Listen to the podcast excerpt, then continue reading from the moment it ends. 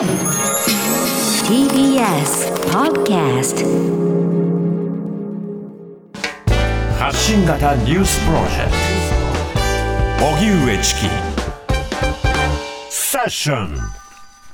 聖地エルサレムで衝突をきっかけにパレスチナに空爆。パレスチナ自治区ガザを実効支配するイスラム組織ハマスは10日、聖地エルサレムやイスラエル南部に向かってロケット弾数十発を発射しました。多くは防空ミサイルによって迎撃され、怪我人は報告されていませんが、イスラエル軍は報復としてガザを空爆し、現地メディアによりますと、複数人が死亡したということです。これに先立ち聖地エルサレムの旧市街ではイスラム教の断食月ラマダンが始まった4月以降パレスチナ人とイスラエルの治安部隊の激しい衝突が続いていてパレスチナ人330人以上が怪我をしました。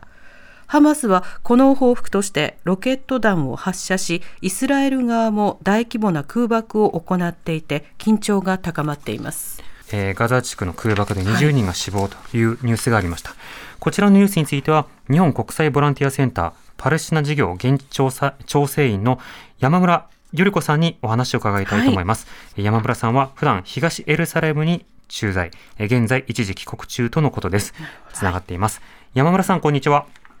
こんにちは。どうぞよろしくお願いいたします。よろしくお願いいたします。まず、今回の紛争はそもそもどういったきっかけで発生しているんでしょうか？そうですね、えっと、まずあの最初、ラマダンの時期ですね、ラマダンが始まって、はい、断食月が始まって、少ししてから、旧市街のダマスカス門、まあ、イスラム教徒の出入り口があるんですけれども、そこで、まあ、出入りをイスラエル側が制限して、まあ、それを、そして広場をまたあの封鎖したんですね、それに対してパレスチナ人が抗議をして、はい、あのでまたその抗議をしているときに、イスラエルユダヤ人をこうぶった画像なんかが流れて、まあ、ちょっと極極のユダヤ人が今度は排斥でもアラブ人排斥でも起こしたりして、まあ、ちょっと衝突が続いてあの軍もイスラエル軍やイスラエル警察なんかも入ってきて非常に被害が甚大になっているというような感じですね。なるほど今回のその発端となったアルアクサモスクでの衝突、はい、これはどういったモスクなんでしょうか？そうですね。このモスクはあの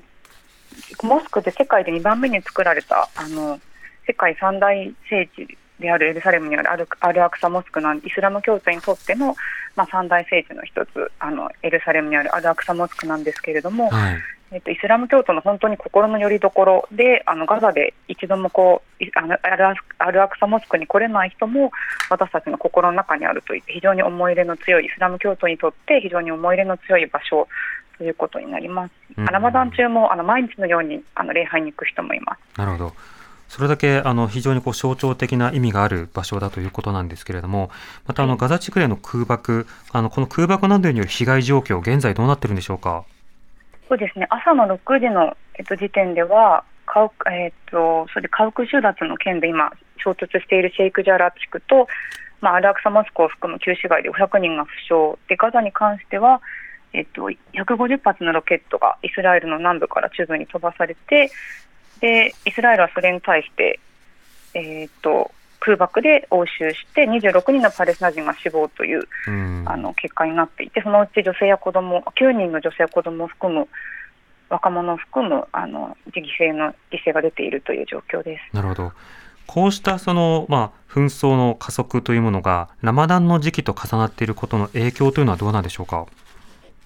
そうですね特にラマダンが始まって少ししてからあの、まあ、旧市街旧市街のダマスダマスカス門付近でイスラム教徒パレスチナ人の出入りを制限というふうになっていたんですけれどももともとそのラマダン中っていうのは聖なる、まあ、断食月でイスラム教徒にとって非常に大事な月でその憩いの場である旧市街前の、えっと、ダマスカス門前の広場っていうのは、まあ、あの憩いの場というだけではなくすごくアイデンティティに関わる文化的なあのアイデンティティに関わるところでもあってそこがまあ封鎖されたってことは非常に大きな怒りを買うところだと思います。でまたそれがラマダン月であること。でまたコロナのあの規制もあって去年はなかなか来ることができなかったんですけど、はい、今年はあのもうマスクの規制も外れて自由に来れるようになったので、うん、それもあってさらにあの怒りが湧いたっていうのはあると思います。なるほど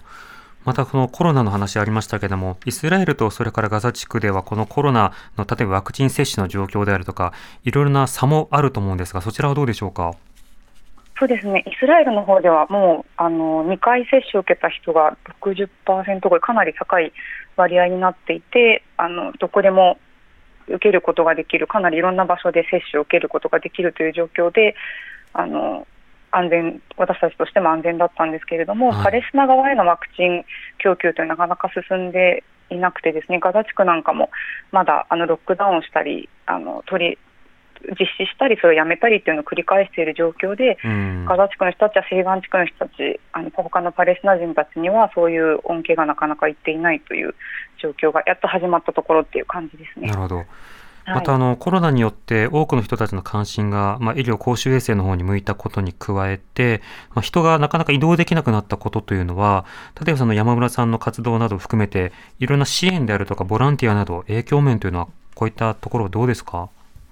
そうですね。なんか私たちもガザに2020年の1月以降入れていなかったので、はい。最近4月に久しぶりにワクチンを受けた後に入ったんですけれども、やっぱり支援が、あの国際社会の支援があのコロナ禍ではなかなか入りにくかったっていうのがあると思います。またうんそれに加えて、やっぱり経済的な疲弊、ガザの人たちのまあ職を失ったり、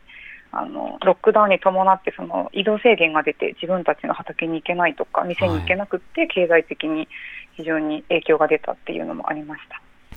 そんな中であの山村さんが今注視していることや訴えたいことというのはいかがでしょうか？そうですね、まあ、いろいろあって、まあ、私たちの事務所は特にあの家屋収奪が進んでいる、あので衝突が起きている、はい。あのシェイクジャラという地区にあるんですけれども、そこで、まあ、あの起こっていることっていうのが、やはりあの国際法違反であって、うん。あのパレスチナ人たちがあの自分たちの住むところを奪われてしまうという危機なんですけれども、ずっと住んできた場所を奪われてしまうというような危機なんですけれども、はい。そういったことをやっぱり、あのまあ、それでも国連も何もできない、国際社会も何もできないという状況が続いている中で、やはりこの問題の根底にあるのは何なのかっていうところを、あのこの一連のガザで起きていること、東エルサで起き起きていることを全部総合してみて、うん私たちに何ができるのかっていうのを考えなければいけないなというふうに、あのそういうところを訴えていきたいというふうに思っていますな。るほど。あの、イスラエルがその支配地域というものを拡大したり、あの、それから家屋の収奪を行っているということなんですけれども、この収奪の現状というのはどうでしょうか？特にこのコロナ禍ではどうですか？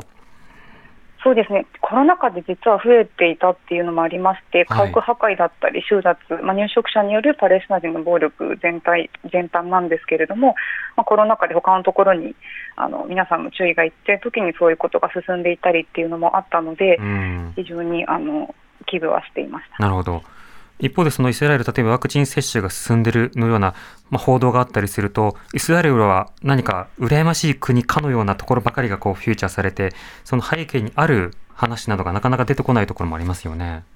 あそうですね、私たちも恩恵を受けているのであの、すごくラッキーだったなというふうに思うんですけれども、その一方で、パレスチナ人に同じような権利がいっていないというのは非常に見ていて心苦しいところでもあって、まあ、私たちの知り合いのパレスチナ人なんかは、あのリッチな人はそういう恩恵を受けられるけれども、そうじゃない人は受けられないっていう、まあ、タイタニックみたいな世界だよみたいなこう話をしていたりもしました。なるほど。わかりました。山村さんありがとうございました。はい、どうもありがとうごあざいますりがとう。ございました。日本国際ボランティアセンターパレスチナ事業現地調整員の山村ゆり子さんにお話を伺いました。TBS Radio 905 954発信型ニュースプロジェクト。セッション